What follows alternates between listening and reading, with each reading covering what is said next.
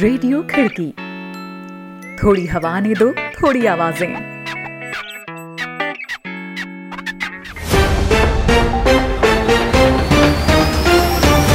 आज है मार्च महीने की दूसरी तारीख, दिन मंगलवार। खिड़की इंटरनेशनल बुलेटिन में अभिवादन स्वीकार करें रोहित जोशी का। एक नज़र कार्यक्रम की खास खबरों पर। सीरियाई गृह युद्ध में दसियों हज़ार लोग गायब। यूएन की जाँच रिपोर्ट में इस नेशनल ट्रॉमा पर ध्यान देने पर ज़ोर। इजरायली जहाज़ में हुए धमाकों के लिए ईरान और इसराइल में तनातनी। चीनी हैकर्स ने बनाया था भारत के पावर ग्रिड सिस्टम को निशाना, अमेरिकी फर्म का दावा। रहेंगी दुनिया भर की और भी अहम खबरें तो बने रहें बुलेटिन में रोहित जोशी के साथ।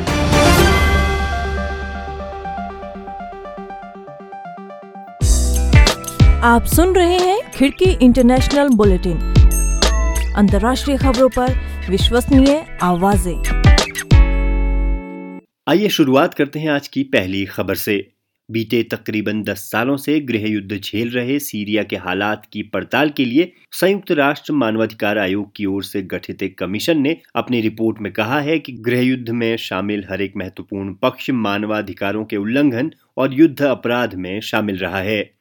बीते दस सालों में दसियों हज़ार लोगों का अब तक कुछ पता नहीं चल पाया है और लोग अकल्पनीय यातनाओं से गुजरे हैं। इसे एक नेशनल ट्रॉमा बताते हुए कमीशन ने कहा है कि इस तरफ़ ध्यान दिया जाना चाहिए। एक रिपोर्ट सुनते हैं शादाब हसन खान से। संयुक्त राष्ट्र की ओर से गठित UN Commission of Inquiry on the Syrian Arab Republic की एक नई जाँच रिपोर्ट के मुताबिक पिछले दस सालों में सीरिया में गृह युद्ध के दौरान मनमानी ढंग से हिरासत में लिए गए दसियों हज़ार लोग अब तक गायब हैं।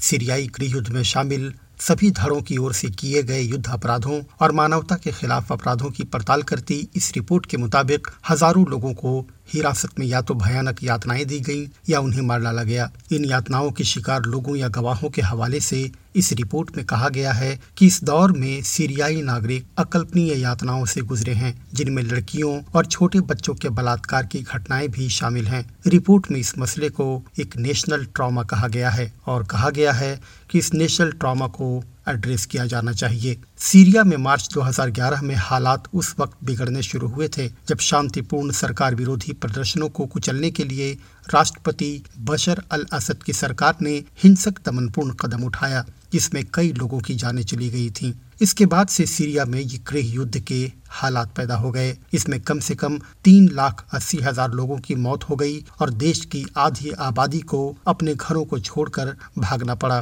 जिनमें से तकरीबन 60 लाख लोग यूरोप और दूसरे देशों में शरण तलाश रहे हैं। यूएनएचआरसी के इस स्वतंत्र कमीशन की रिपोर्ट 2650 से अधिक लोगों के साक्षात्कार और 100 से अधिक डिटेंशन सेंटर्स की जाँच पर आधारित है। इस रिपोर्ट के मुताबिक सीरिया के मौजूदा गृह युद्ध में शामिल हर एक महत्वपूर्ण गुट मानवाधिकारों के उल्लंघन और युद्ध अपराध में शामिल है, जहाँ एक ओर इस रिपोर्ट में संयुक्त राष्ट्र की ओर से आतंकवादी घोषित हयात तहरीर अल शाम और इस्लामिक स्टेट के अपराधों की पड़ताल है।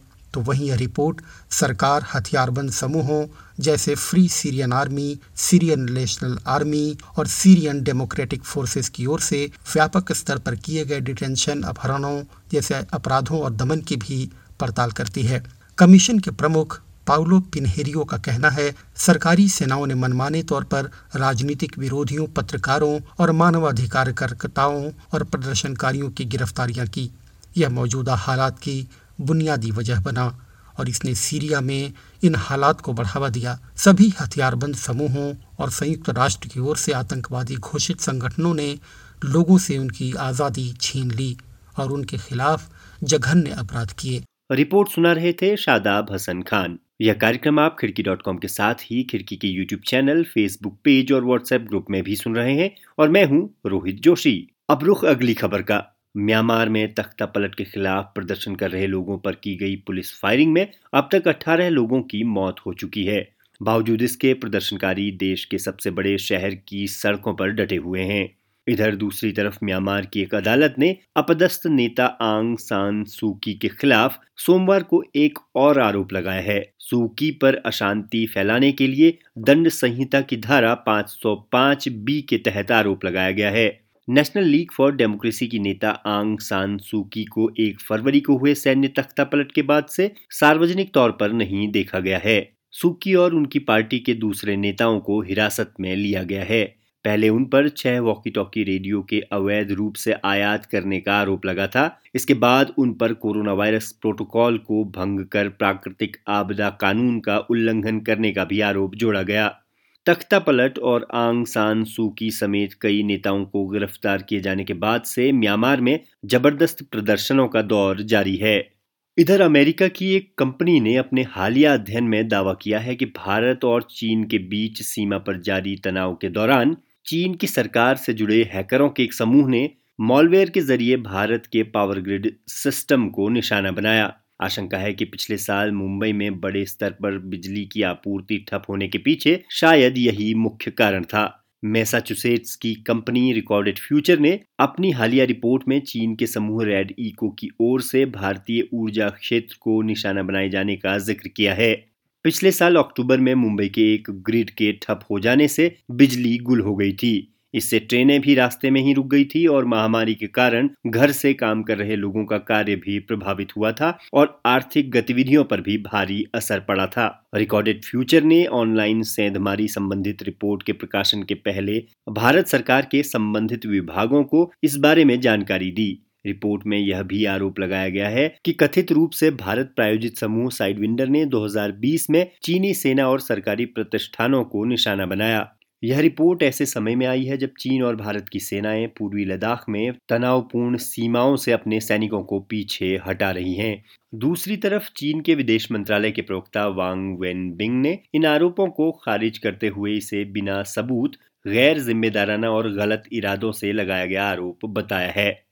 इस बीच सऊदी के पत्रकार जमाल खशोगी की मंगेतर, हैटिस कैंगीज ने मांग की है कि खशोगी की हत्या के मामले में सऊदी अरब के क्राउन प्रिंस को बिना देर किए सजा दी जानी चाहिए। उन्होंने कहा है कि इससे सिर्फ़ वह इंसाफ नहीं मिलेगा जिसकी उन्हें दरकार है, बल्कि ऐसा करने से इस तरह की घटनाओं को दोबारा होने से रोका जा सकेगा। कैंगिज ने ये मांग एक अमेरिकी खुफिया रिपोर्ट के सार्वजनिक होने के बाद उठाई है, जिसमें बताया गया है कि मोहम्मद बिन सलमान ने खाशोगी की हत्या की अनुमति दी थी। सऊदी प्रिंस के खिलाफ इस मामले में कोई सख्त कार्रवाई न किए जाने को लेकर आलोचना का सामना कर रहे अमेरिका ने सोमवार को अपना बचाव करते हुए कहा है कि वह मोहम्मद बिन सलमान पर किसी तरह का प्रतिबंध इसलिए नहीं लगा रहा क्योंकि सऊदी अरब के साथ अपने संबंधों को पटरी पर लाना उसकी वॉशिंगटन में अमेरिकी विदेश मंत्रालय के प्रवक्ता नेड प्राइस ने कहा है कि बाइडेन प्रशासन सऊदी अमेरिका संबंधों को फिर से संतुलित करना चाहता है, न कि उसे तहस नहस करना। अगर बाइडेन प्रशासन ने कोई सख्त कदम उठाया होता तो रियाद में अमेरिकी प्रभाव कम होने का खतरा था। हालाँकि अमेरिका का यह रुख राष्ट्रपति जो बाइडेन की ओर से बीते दिनों में लोकतंत्र के प्रति दिखाई गई उन प्रतिबद्धताओं के विपरीत है, जिसमें उन्होंने मानवाधिकारों और कानून के शासन को अमेरिका के लिए सबसे महत्वपूर्ण माना था।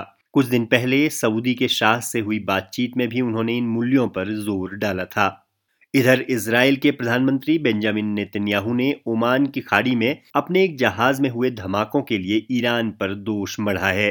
उन्होंने ईरान को चेतावनी देते हुए कहा इसराइल के सबसे बड़े दुश्मन ईरान ने हमारे जहाजों पर हमला किया है और हम इसका जोरदार जवाब देंगे। नेतन्याहू ने इसराइल के पब्लिक ब्रॉडकास्टर कान से बातचीत करते हुए ईरान पर यह आरोप लगाया। शुक्रवार को ओमान की खाड़ी में इजरायली स्वामित्व वाले एक जहाज़ में रहस्यमयी तरीके से उस वक्त विस्फोट हुआ जब वह सिंगापुर जा रहा था।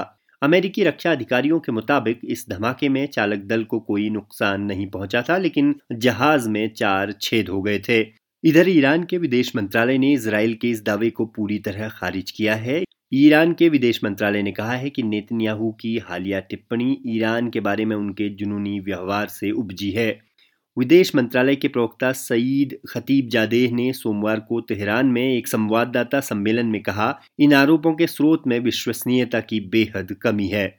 अगली खबर फ्रांस से है, जहाँ पेरिस की एक अदालत ने सोमवार को पूर्व राष्ट्रपति निकोलस सरकोजी को भ्रष्टाचार के एक मामले में दोषी ठहराया है और एक साल जेल और दो साल निलंबित कारावास की सजा सुनाई है। फ्रांस में 2007 से 2012 तक राष्ट्रपति रहे सरकोजी को 2014 में एक वरिष्ठ मजिस्ट्रेट से अवैध तरीके से सूचनाएँ हासिल करने का प्रयास करने के लिए दोषी ठहराया गया है। अदालत ने कहा है कि सरकोजी घर पर हिरासत में रहने का अनुरोध कर सकेंगे और उन्हें इलेक्ट्रॉनिक पट्टी पहननी होगी। सरकोजी 2012 में राष्ट्रपति चुनाव के दौरान अवैध धन के इस्तेमाल के आरोप में तेरह दूसरे लोगों के साथ इस महीने एक और मुकदमे का सामना करेंगे।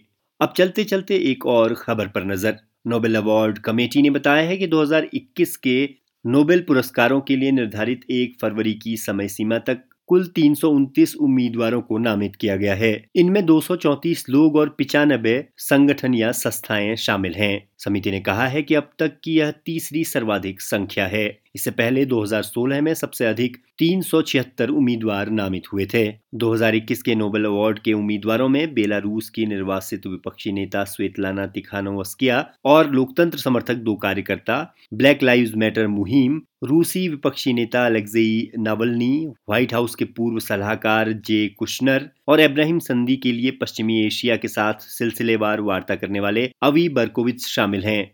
नोबेल शांति पुरस्कारों के लिए नामित किए गए संगठनों में विश्व स्वास्थ्य संगठन रिपोर्टर्स विदाउट बॉर्डर्स और मानवाधिकारों की रक्षा करने वाले पोलैंड के एक न्यायाधीश शामिल हैं। संयुक्त राष्ट्र विश्व खाद्य कार्यक्रम को 2020 में नोबेल शांति पुरस्कार मिला था। नोबेल कमेटी अपना सालाना फैसला अक्टूबर में सुनाती है। नोबेल अवार्ड्स 10 दिसंबर को दिए जाते हैं, जो कि एल्फ्रेड नोबेल की पुण्यतिथि है। तो दोस्तों, आज का यह इंटरनेशनल बुलेटिन आपको कैसा लगा, इस बारे में हमें ज़रूर कमेंट करें।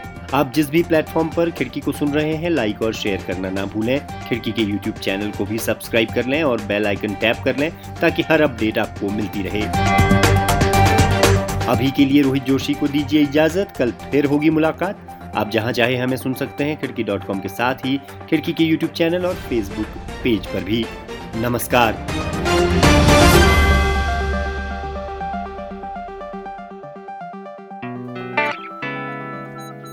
रेडियो खिड़की। थोड़ी हवा ने दो थोड़ी आवाज़ें।